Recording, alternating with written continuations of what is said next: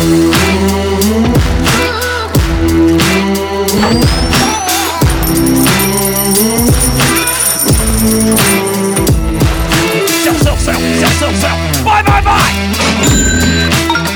the AM FM 24 7 radio network, broadcasting from AM and FM stations around the country. Welcome to the Small Business Administration award winning School for Startups Radio, where we talk all things small business and entrepreneurship.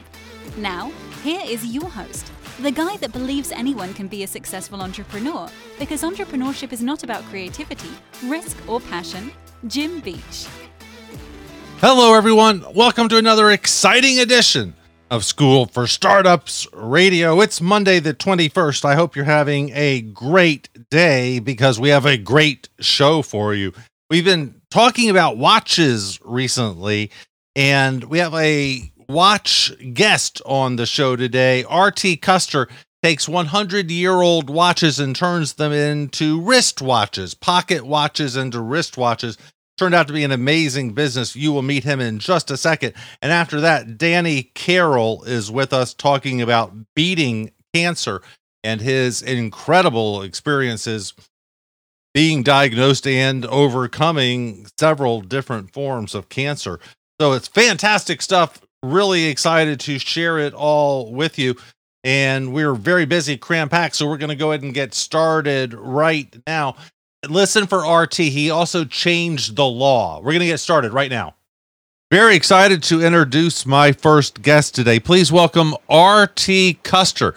He believes in the American dream, grew up on a Christmas tree farm. I don't think there's anything more Americana than that. He has since then, though, gone off and had an amazing career in an industry that I don't think that uh, his parents would have expected. He is now America's number one watch maker. He has a company called Vortic Watch Company that he and his partner have been running, and it's had some amazing successes. One of the coolest is that they defeated the world's largest watch company in federal court and won a huge case. He's won a lot of other things too, including the funder, uh, the 40 under 40 from Penn State in their College of Engineering. He was the winner of a quarter million dollar uh, Colorado Advanced Manufacturing Grant. He was the centerfold of Entrepreneur Magazine, 30 under 30 for Northern Colorado, uh, Techstars Pitch Competition winner. And this may be the coolest of all things. He was one of the College Works painting companies RT, is that the famous summer gig where you go as a college student and sell painting during the summer and compete with all the other kids? Welcome to the show. It sure is, Jim. Yeah, thank you so much for having me. Happy Monday. Glad to be here. Uh, up there with Cutco knives, I think sure is. college painting is one of the best jobs that a college kid can have. It's the best training in the world. Your turn. I agree. I mean, you know, I have I have two little boys, a four year old and a six year old, and I don't know that college will look the same, if at all, when when they are are my age. You know, I, I don't know that that's really going to be a thing, and so um, I think doing stuff like that, you know, I, I, I always talk to my partner and, and my friends who have kids about how do I create that experience for them of, you know, I grew up on a farm. I went door to door selling paint jobs when I never painted a house in my life. Like I got this amazing life experience. Um, and on top of that, a, a great college education too. So um, it's it, it's tough to to compete with that, and I think that's why I was just kind of destined to be an entrepreneur. I, I wouldn't have it any other way, and I don't think I could work for anyone else. and did you just learn so much about yourself and selling through that experience? Why, why'd you do it? It's oh. a hard summer, isn't it? For sure, yeah. Well, and it's not even just a summer. I mean, it starts. So I, I went to Penn State, but I lived, I grew up in Reading, Pennsylvania. That's where my tree farm was. So it's about two and a half hours from State College, where Penn State is. And so starting in April, I would drive that two and a half hours one way back home for the weekends, pretty much every weekend, and then um, and then ran the painting business in my hometown for the summer. And that's one thing they don't talk too much about is you're running the business in your hometown. And if your hometown isn't where the college is, you got to get there. And so pretty much every weekend I went door to door with my friends and, um, and people I hired to just, you know, trying to say, Hey, do you want your house painted this summer? And obviously it's, it's in some ways more difficult to say, I've never painted a house before in my entire life, but I'd like to paint your house this summer. Is that okay? and so you, yes, you learn a lot through that experience. Um, you make money, not enough to pay for it, um, but that's not what it's for. I mean, I, I that was an invaluable experience, and that's how I met my business partner Tyler Wolf, who I now run Vortic Watch Company with, and you know that was gosh, that was 12 years ago at this point. So it's all all part of the dream. And tell us how you decided to start a watch company. Yeah, so Tyler and I met through College Works Painting, and um, it was it was a super fun experience, but also, you know, like I said, like you said, very difficult one. And so we bonded through the difficulty of running that business together um, one summer, and we started playing golf after school when we were back at, at college. And one day on the golf course, we had a few crazy ideas in the realm of wristwatches. He always wears a watch when he plays golf, and I always take mine off because I feel like it kind of gets in the way. And so that kind of started a conversation about watches and, you know, the size of them and uh, how comfortable they are and how they're made and where they're made. And when we started talking about where they're made, we realized most watches, almost zero watches, are manufactured in the United States. And by the end of the golf round, we had decided, okay, if we start a watch company, we're going to make it in America. That's this was 2011 when we had the idea, and we did a ton of research over a couple years, our last couple years of school, and when we graduated from school, we we started Vortic Watch Company, uh, launched on Kickstarter, and basically through the research of how do you make a watch in America, we stumbled on the history of what we call the Great American Watch Companies. And most people don't know this, but hundred years ago, there were ten different companies that manufactured over hundred million pocket watches in the USA. Companies like Elgin, Waltham, Ball, Hamilton, these we call them the great American watch companies, but they manufactured pocket watches back then. And today, those pocket watches are scrapped for gold and silver. Nobody has any use for pocket watches, so they scrap the case, the outside of it. And we had the idea to upcycle the inside of those old pocket watches, turn them into wristwatches. And by doing that, we made one of the only truly American made wristwatches. Put it on Kickstarter in November of 2014 uh, and the rest is history, Jim. We sold every watch we've ever made. You know, sometimes you get lucky and have a good idea like that, and it was a really good idea, and we just we're having a blast. Uh, I I got lost. You take the an existing watch and make it into the new watch.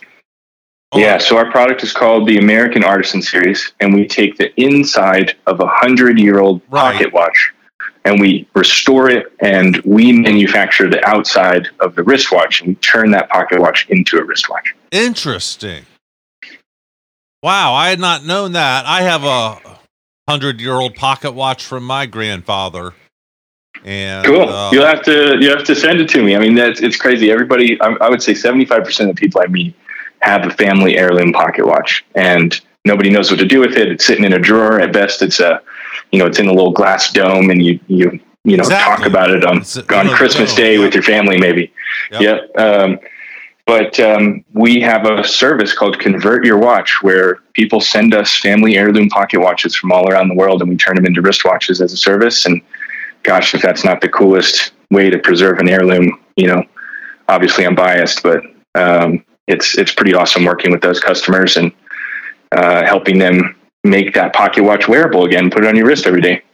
Wow, what a fascinating idea. I had not thought of that. I used to have a company where we took 100 year old Kilim carpets, also known as Persian mm-hmm. rugs, Oriental yeah. rugs, and we would cut them up as sacrilegious as that was and make the the fabric as the fabric for a new armchair, like a Queen Anne armchair. Yeah.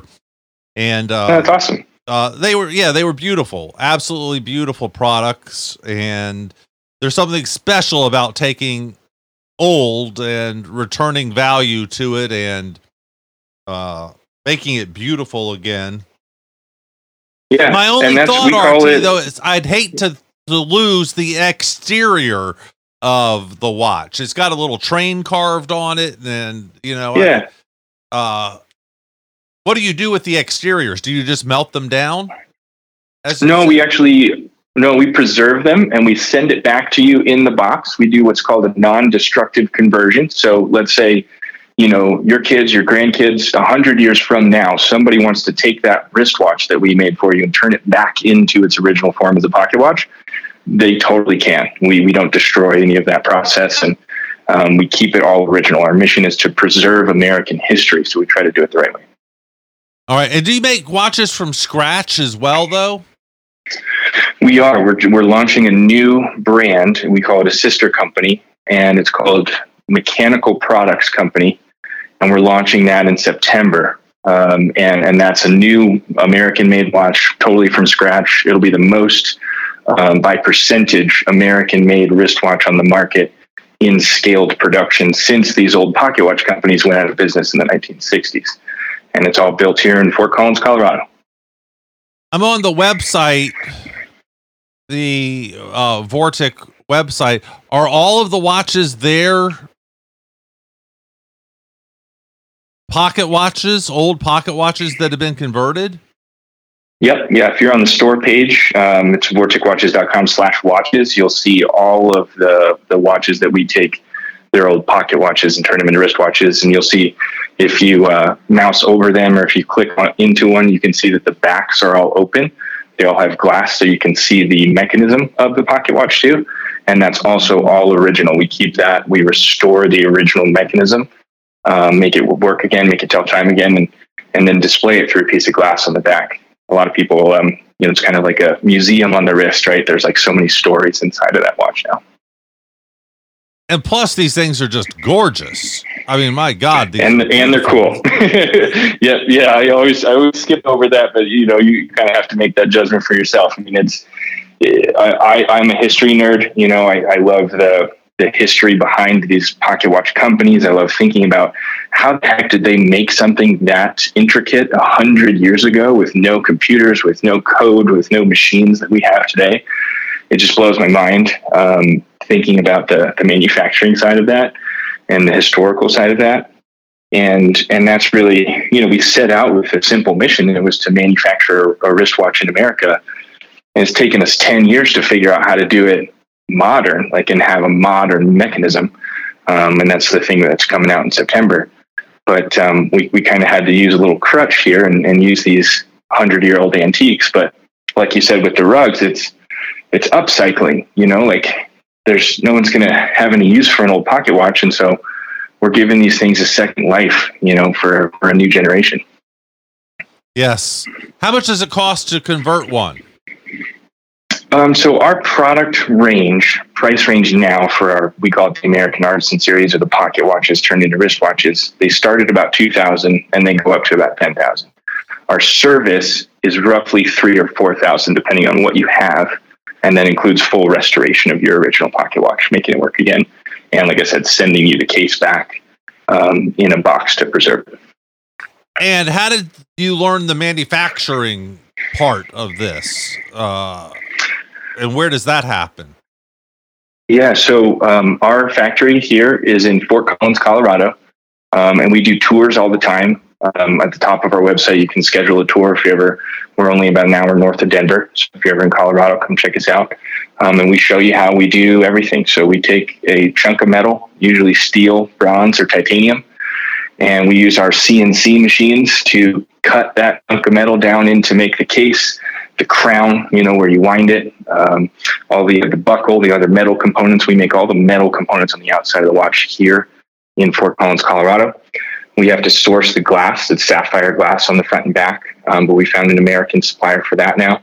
And we source the leather, though they're all on leather straps. Most of our leather is made in either Florida or Manhattan in the fashion district. Um, so this is one of the only, like I said, truly American made wristwatches on the market.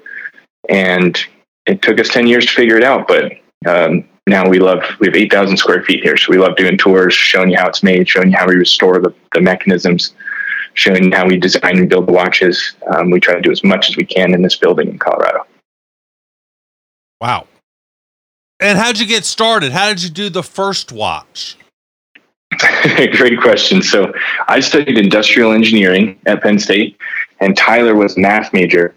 Um, and we we just we actually designed the original case um, on a metal 3D printer, which was what I was working on with one of my professors.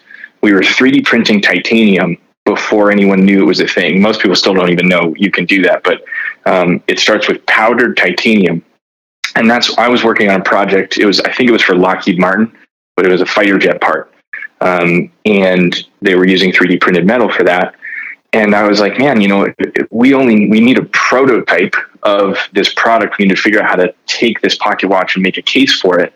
And so we had these, these rough designs and you know, we could have 3D printed out of plastic and then like tried to figure out how to make it after that or take it to a manufacturing company to make it.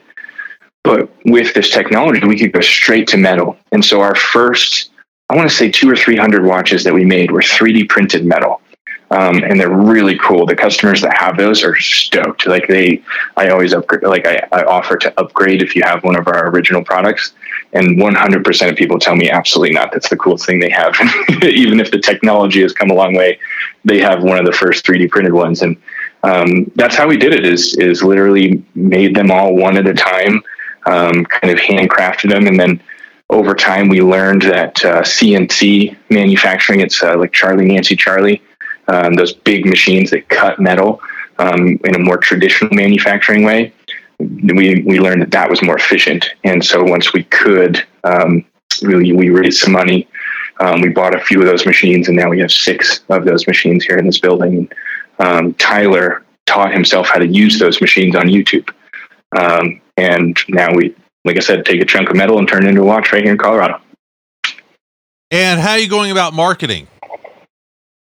So our primary source of marketing is email marketing.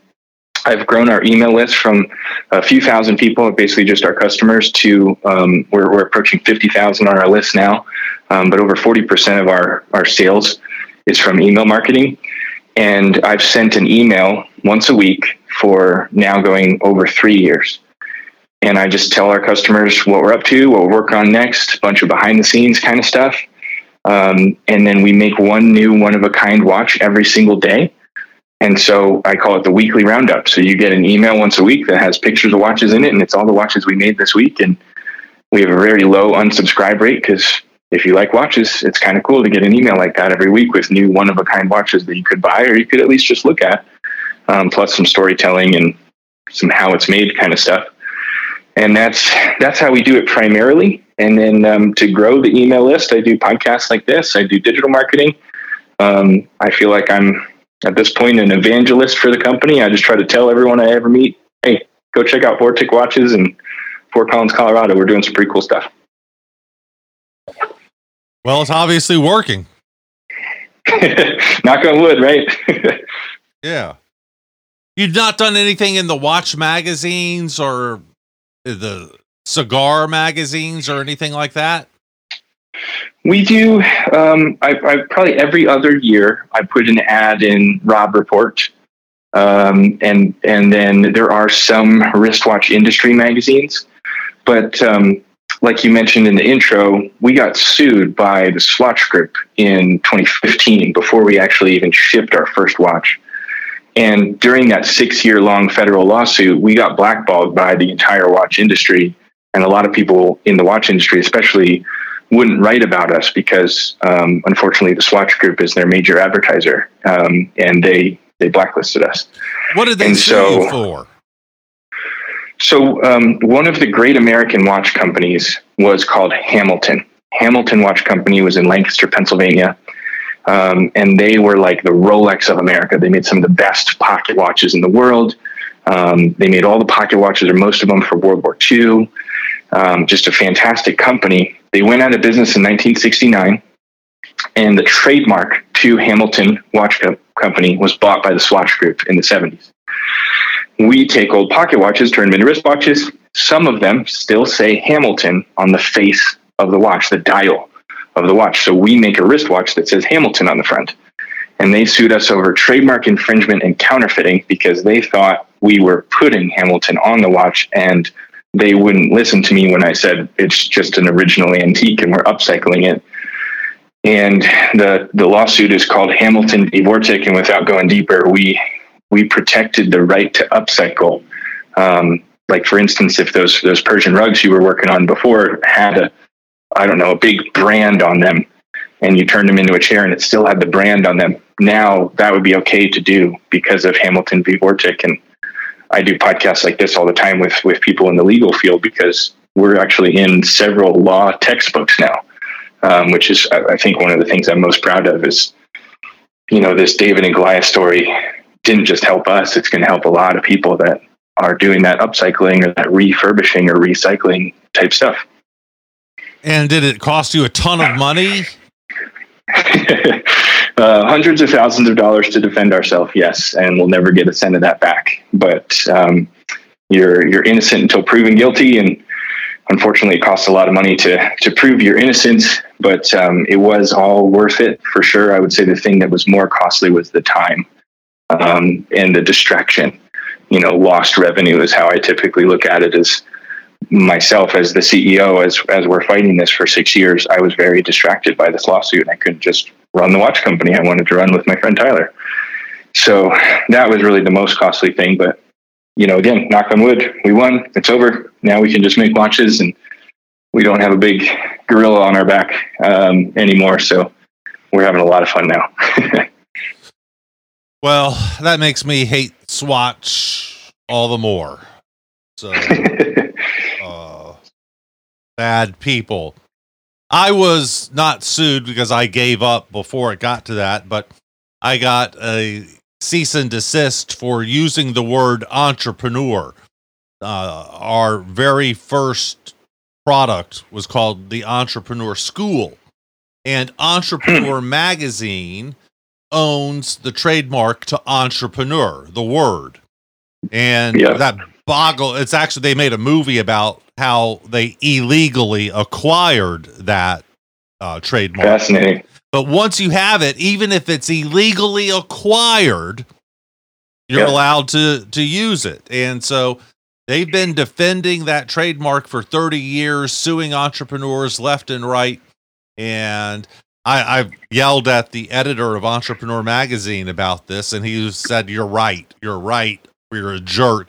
you know, but yep. you know, I work for the company too, and uh, the company that's their policy, and I just want everyone yep. to know: don't buy Entrepreneur Magazine because they really don't support entrepreneurs, and don't buy yeah, Swatch because they don't support watches. so. You know, it's it's it's funny. One one thing I learned um, early on is um, anyone can sue anyone over anything at any time and that's the world we live in. And uh, most people don't talk about it, and so that's why um, it is a little ironic that Entrepreneur Magazine was the only magazine that actually told that story. And like you said in the intro, I got centerfold, um, you know, six pages in Entrepreneur in 2021, and uh, the the journalist told the entire story. Her name's Liz Brody, and she changed my life. She validated me for the first time. So um, I I don't I'm not disagreeing with, with your point on on entrepreneur and the trademark and all that stuff, but it is trademark law is fascinating and unfortunately I know a lot about it now. um, and and really the biggest thing is a trademark and a patent is only worth what money you have and you use to defend it. So uh, entrepreneur and Swatch Group and all the like I don't I don't dislike them for doing that thing. That that's it's it's not a company policy to to step on people and and and um, disrupt innovation or whatever. It's literally the their legal counsel is doing their job and protecting the trademark that they own. Um, and as frustrating as it is, that's how the United States Patent and Trade Office works. You you once you have a trademark, it's not enough to just have it. You have to defend it. Otherwise, yes, yeah. people well, will walk all over you. Right. So, well, it's a shame. I'm involved in another lawsuit with a Fortune 500 company right now, and they're just bad. You know, they're the lawyers just are bad. You know, uh, you know, there's no evidence on their side, but yet we're still suing each other. There's and there's no evidence on their side, but they still proceed forward you know, despite having zero evidence. They're not smart enough to Yeah, yeah. let's settle this one. yep, yeah, and we we I mean through our six year battle, we we talked about settlement. We went to settlement conferences several times. Um, Swatch Group actually no showed me in New York at a settlement conference and got a big slap on the wrist from the federal judge for wasting the government's time and resources for no showing a meeting with me in Manhattan, which was just fascinating in itself. But the biggest thing I, I learned there also is is that um, that judge when when we got no showed, I was just sitting there with the judge for I mean an hour as they called Switzerland to figure out where the heck these guys were. And the judge pulled me aside and she said, Hey, just so you know, this is an interesting case. And what I mean by that is no one has had a ruling like this ever. Like there's similar cases, but not in the watch industry, not in the jewelry industry. This is a really interesting case, and we need to we need to take this all the way through so that we have a gavel swing and we have 40 pages of law that's written about this. And you do not want to be the defendant in an interesting case because it's going to be really expensive. And and she was right. That that was halfway through. There was still another three years after that until we got all the way through. But what happened is what she said, and it was the first judge when we won officially in federal court, and that gavel came down. Um, there was over 40 pages of law written about what you can and can't do with an old pocket watch, what you can and can't do with an old brand. If, if a brand is on something and then you upcycle it and turn it into something else, what you can and can't do about that. And that's why it's in legal textbooks now because it was interesting. And so, um, the interesting part of that is is mystery, right? And so if there's even if there's no evidence, if there's mystery, if there's a few unknowns, then you kind of have to keep talking about it and you either have to settle, you either have to give up like you said, or you have to take it all the way through and go to court and let a judge decide. And unfortunately, every single one of those options is really expensive, um, whether financially or just time consuming.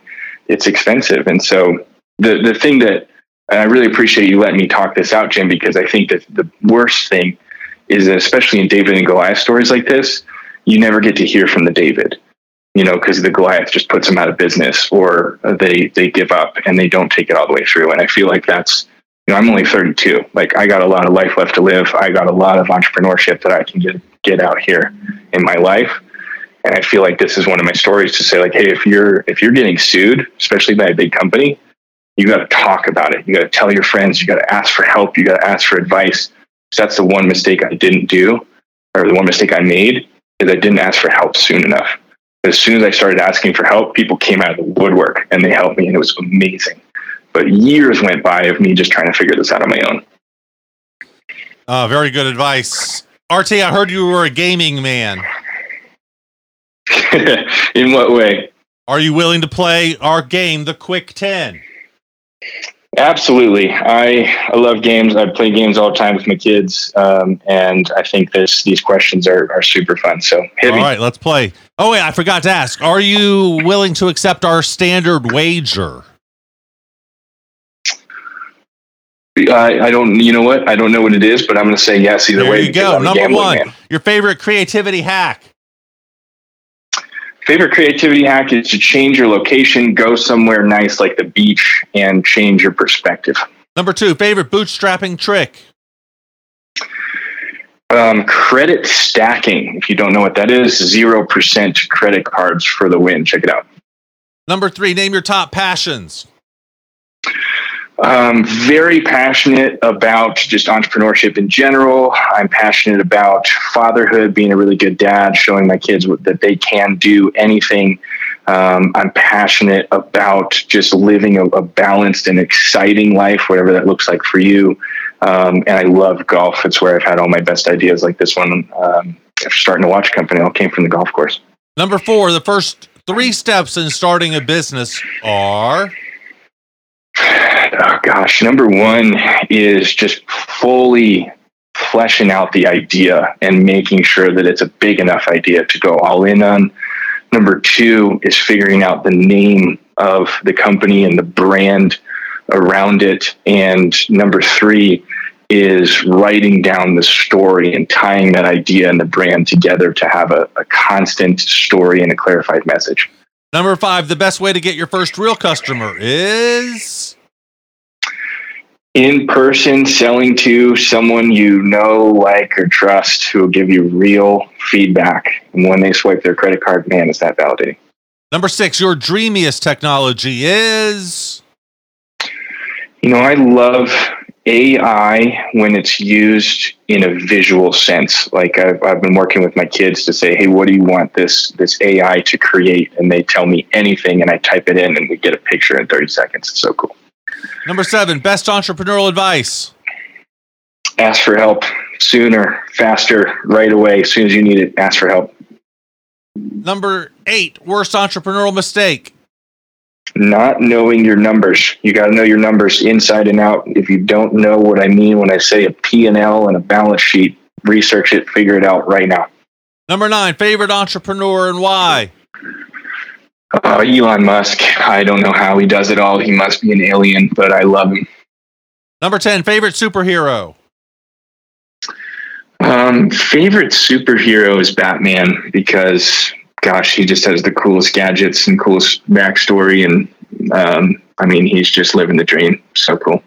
All right. Wow. What a fantastic story, RT. Thank you so much for being with us today. While we calculate your score, how do we find out more about you, follow you online, and most importantly, buy a watch? Vorticwatches.com. That's V as in Victor, O R T I C, watches, plural.com. And um, I also have a personal website, rtcuster.com, like Robert Thomas Custer, C U S T E R.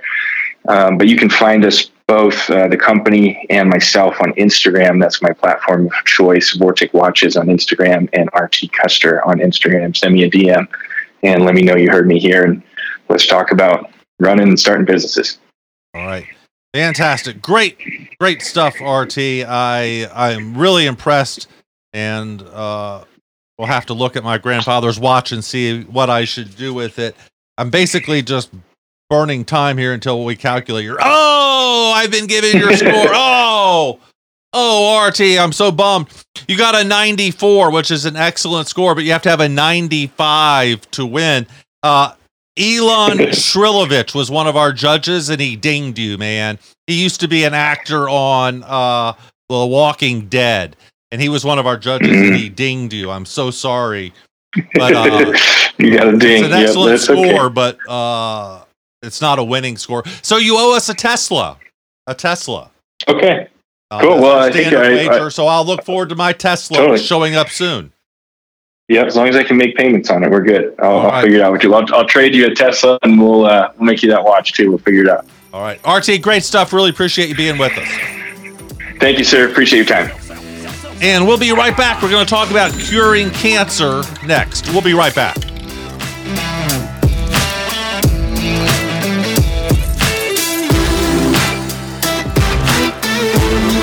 Welcome back again. Thank you so very much for being with us. Very excited to introduce my next guest. This is going to be a fascinating conversation. Please welcome Danny Carroll to the show. He is author of a new book called Terminal Cancer is a Misdiagnosis. Discover a palliative care alternative medicine you can survive. It has over 200 five star reviews on that Amazon place. Amazingly impressive. Unfortunately, Danny is a cancer victim himself, a survivor now. He had excessive cancer in several different places, but was able to beat it. And of course, that will be a huge part of the story that he tells us. He has also had a very interesting work and business career. He has founded a publishing company and attended London School of Economics. You don't get any more impressive than that. He, of course, did not hang out with Mick Jagger, another LSE graduate. Welcome, Danny. How are you doing? I'm doing very well, Jim, and that's a pleasure to be here. It is our pleasure. So, tell us your cancer story. Go back to the beginning. Um, well, I've I've had uh, I've I've had cancer of the lung, including a fat lung. Um, I've had uh, testicular cancer, jaw cancer, skin cancer, and uh, I didn't get it tested, but also bone. I have uh, I've been studying alternative protocols for um, for cancer for the last eighteen years. Uh, and uh, and experiencing cancer myself was one of the key parts of my learning journey, Jim. So um, it's been uh, it's been an absolutely fascinating ride. All right, talk to us about India and the role it has played in your recovery. So I, I, I was sent to India uh, with a, a UK consulting company in mid 1990s um, uh, I realize now, with the benefit of hindsight, I mean, uh, India has a huge, very diverse ecosystem of, uh, of different healing solutions, both conventional and alternative. Um, and it's a very open environment in order to, to let people study and test and practice with, with different modalities. Uh, I had a friend uh, who was diagnosed with cancer in 2005 um, uh, in Bombay, and uh, she couldn't afford cancer treatment. Uh, I ran a marathon to raise the money for her treatment. And uh, um, when she went in the hospital, she was fit and fine, or she looked it at least. They said she had cancer. Um, she was delighted that I raised a lot of money for her treatment. Um, but she uh, she used to message me from hospital saying she started uh, she started chemotherapy treatments, and she messaged me from hospital saying Danny, I don't know what these doctors are doing, but uh, it feels like they're putting poison in my veins. Um, and sadly, she died after after three rounds of chemo. Um, I swore that I would search the ends of the earth to find a better solution to, to cancer, and I've essentially done. I've essentially spent the last eighteen years doing that. Um, what I what I what I what I realised, Jim, is that uh, I mean, in business, I mean, I, I've been I've been in venture capital for the last ten years. Uh, asset management, uh, strategic management consulting for my entire career. Um, in business, we have a we have a standard of problem solving um, that states that you can never solve a problem by addressing the symptom. You can only ever solve a problem um, by addressing the cause of the problem. Um, and when I started studying many modalities um, of healing, both conventional and alternative, what I discovered is that the same standard of problem solving is not applied to our health. Uh, and in fact, all healing modalities that we use today, both conventional and alternative, are all forms of symptomatic treatment. Um, I had a I had a I had a cathartic healing experience in 2012, and uh, I, I, I went for a, a, situation where for six months my entire body was riddled with golf ball sized knots, and um, uh, uh, I was in physio, and the physio was ironing out these these knots in my muscles, which was excruciatingly painful and left my muscles bruised. And, and when I returned to the physio after two days, uh, the knots would just reappear. Um, so that carried on for about a six month period. Uh, I was facing a unique challenge at that point in my life where I was dating, uh, I separated from my ex wife and I was dating an American diplomat. And uh, she uh, she was leaving Bombay, um, and her next posting was in Santiago de Chile. So nobody in their right mind has a relationship between South Asia and South America. So we'd agreed to, to terminate our relationship when she left. And uh, the problem we found is that we'd become soulmates, uh, and we were unable to terminate the relationship. So the weekend before she was leaving, um, uh, we sat down on a Friday evening and, and, agreed that we would not terminate the relationship. We would do this ridiculous long distance relationship and see if it just fizzled out naturally. And when I woke up on a Saturday morning, all of these knots that had riddled my, my body, my calves, my thighs, my arms, my back, uh, magically disappeared overnight um, which was quite a quite a cathartic experience. So um, I had a suspicion that uh, that there could be a similar. Uh, if, if my, what I learned from that essentially was that uh, if my mind has the has, the ability to both cripple me and gift me back my uh, my health at the snap of my fingers, just by resolving a life problem, that there could be a similar mechanism that related to cancer. Um, and I was planning to do a PhD um, to study the, the mind body connection, and I was looking for a university that could host it. Uh, I was looking for a university that had both a medical and a psychology specialization, and I was planning to build a bridge between them. And in the process of looking for this university, I found a, I found a German medical doctor who was reported to have a, a 92% success rate healing um, terminally ill cancer patients using a form of mind body medicine. Um, that, uh, that German doctor's name was Dr. Ryke Geerd Hamer. Um, and he developed uh, a new body of medical knowledge called, uh, at the time it was called Germanic New Medicine, um, and it's, it's, since been changed to Germanic Healing Knowledge. Um, this, this doctor had, a, had a, an extraordinary story. Uh, in 19 so he was a traditional medical doctor and um, basically uh, specialized in cancer research. In 1978, his 19 year old son was shot and murdered and two months afterwards, um, he got a, he got cancer on his testicle um, and metastasized to the stomach. Uh, now he was given a one percent chance to survive. Uh, he survived because he had surgery, but he didn't have chemotherapy or radiation. But he couldn't help thinking that uh, that there might be a, uh, a causal link between his son's murder and him getting cancer on a reproductive organ. Um, so at the time, he was the head of cancer research for a gynecological oncology unit in uh, in a university in Germany. Um, and he was working with 200 late stage female cancer patients. And when he started, he started to interview them to see whether they'd gone through a similar traumatic life crisis before they got cancer. And out of 200, 200 had.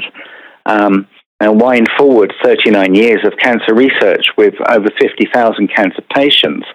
And what he basically concluded, Jim, was that uh, cancer essentially, um, whilst we believe that it's this, this a disease that sort of roams around your body and kills you like a, an invading army from, from within, um, what he basically concluded is that, uh, that cancer is essentially a survival biological program, um, and and it's there to help us and not to hurt us.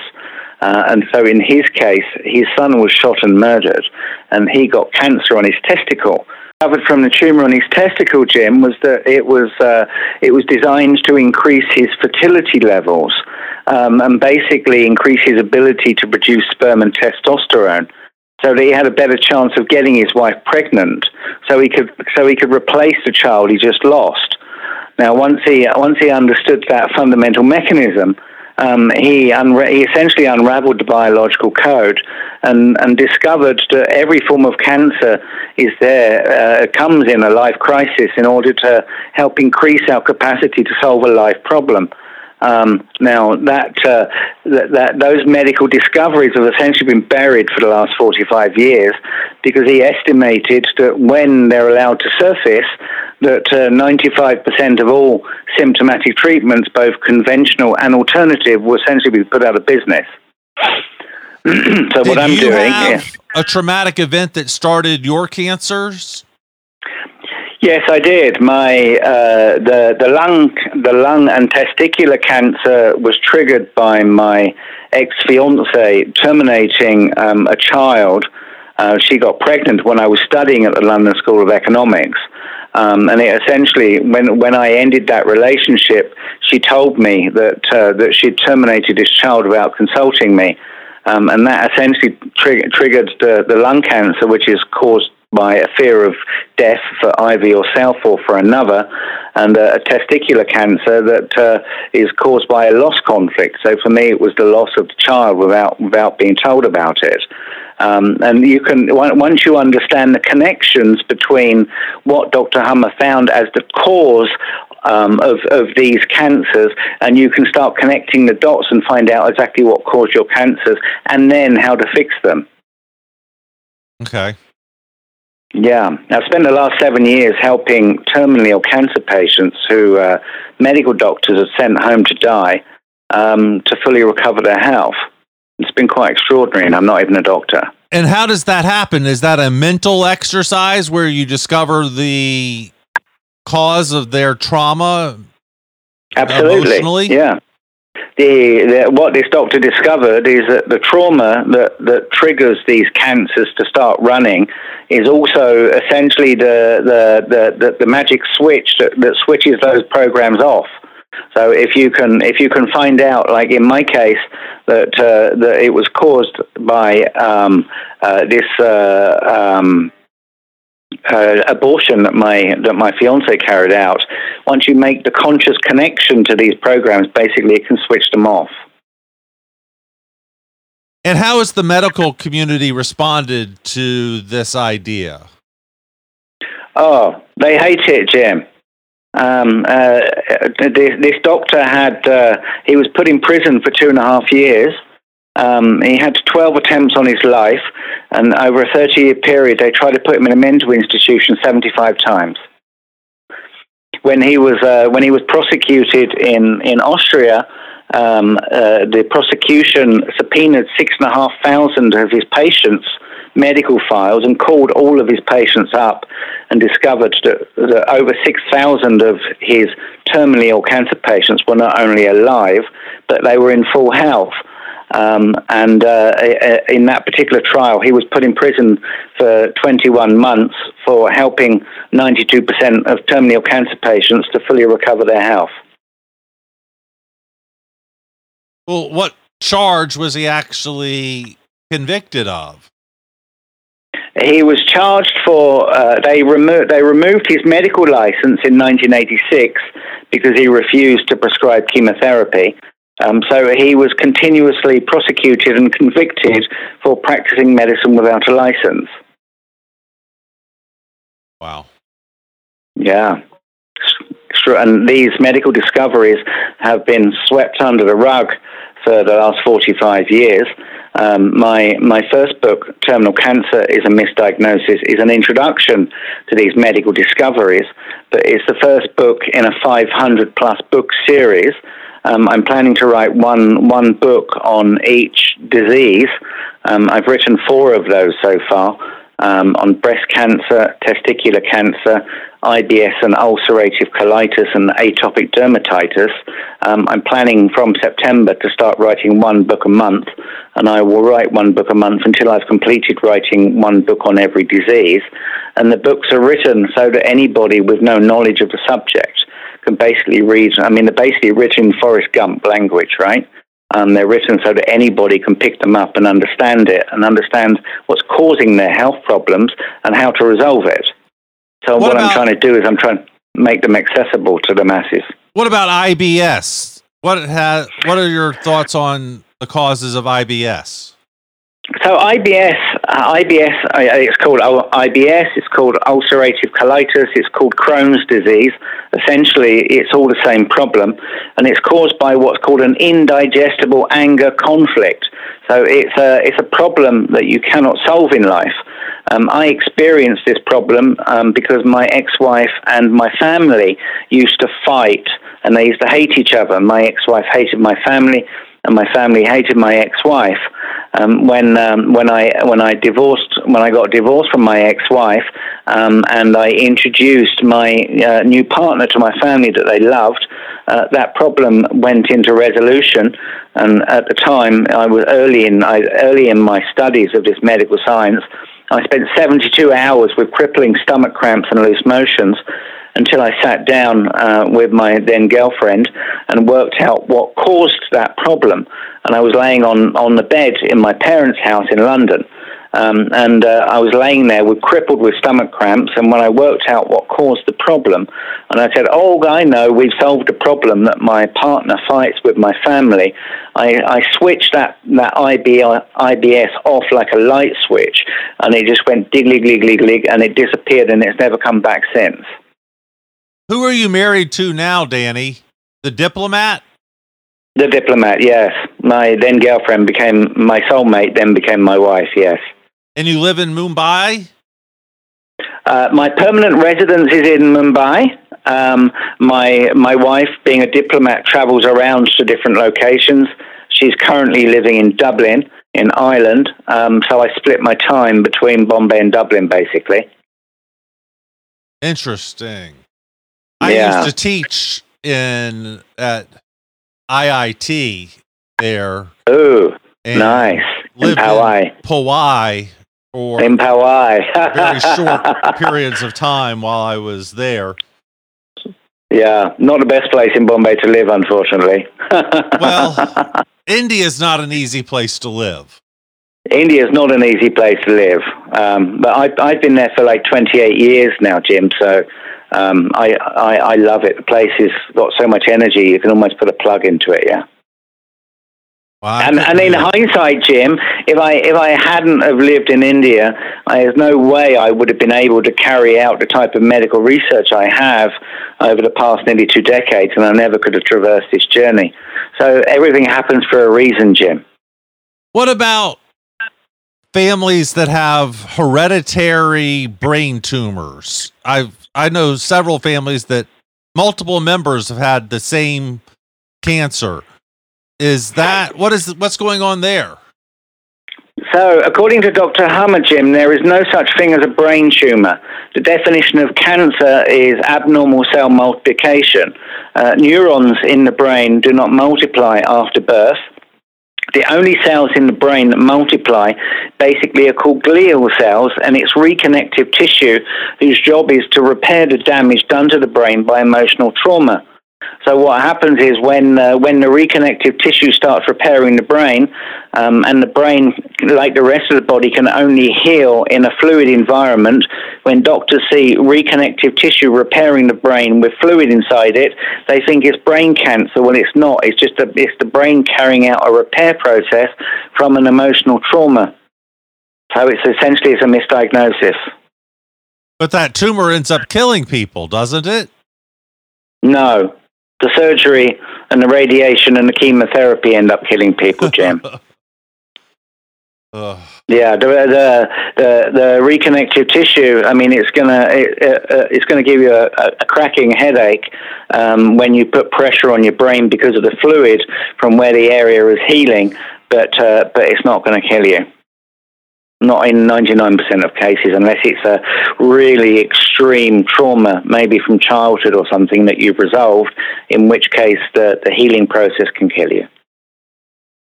Absolutely fascinating. Yeah, I, I, I'm. I can't tell you, Jim. I say I, I've I've spent the um, I, I, for business. I, the last ten years, I've been working in venture capital. Okay, I've been carrying out this cancer research as a, uh, essentially as a hobby for the last nearly twenty years, um, and I and I've had um, hundreds or maybe thousands of cancer patients come to me for help. Um, typically, when either they're chronic or terminal. Um, and I have a, I've never counted exactly, but I have a pretty good success rate in helping people who've been sent home to die to fully recover their health, and I'm not even a doctor. Danny, how do we find out more? Get a copy of your book, follow you online, continue to learn from you. Uh, my home base is danny-carroll.com. Um, that's where you'll find uh, all of my other books. There'll be 500 books that you can read ultimately, and they'll all be on my website to read for free. Um, my my uh, flagship book, Terminal Cancer is a Misdiagnosis, is currently available on Amazon in audio, um, Kindle, uh, paperback, and hardback, and you can get that globally. Fantastic. Danny, thank you so much for being with us. Great stuff. Really interesting message. And uh, I can't wait to read it. This is one I will have to read.